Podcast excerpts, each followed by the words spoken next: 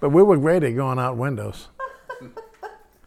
when we were, when we were, I don't know, seven, eight, nine, ten years old, we were in that back bedroom on Canal Boulevard, and they, they would put us to bed at night and tell us to go to sleep and close the door.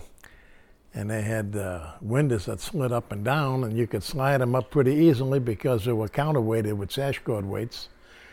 And uh, we'd un- there was a screen there with two hooks holding the screen in. We'd unhook the screen, and this was on the second floor. But it happened to be one particular window on the second floor It was right above the gas meters. And we'd go over the windowsill and hang from the windowsill and put our feet on the gas meter and scramble down the gram- gas meters and run through the neighborhood at night. and they never, Daddy never did know that.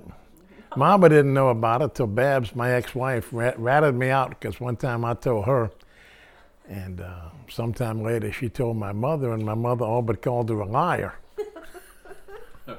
Because not us, we wouldn't do such a thing. But in fact, we did it then more than once.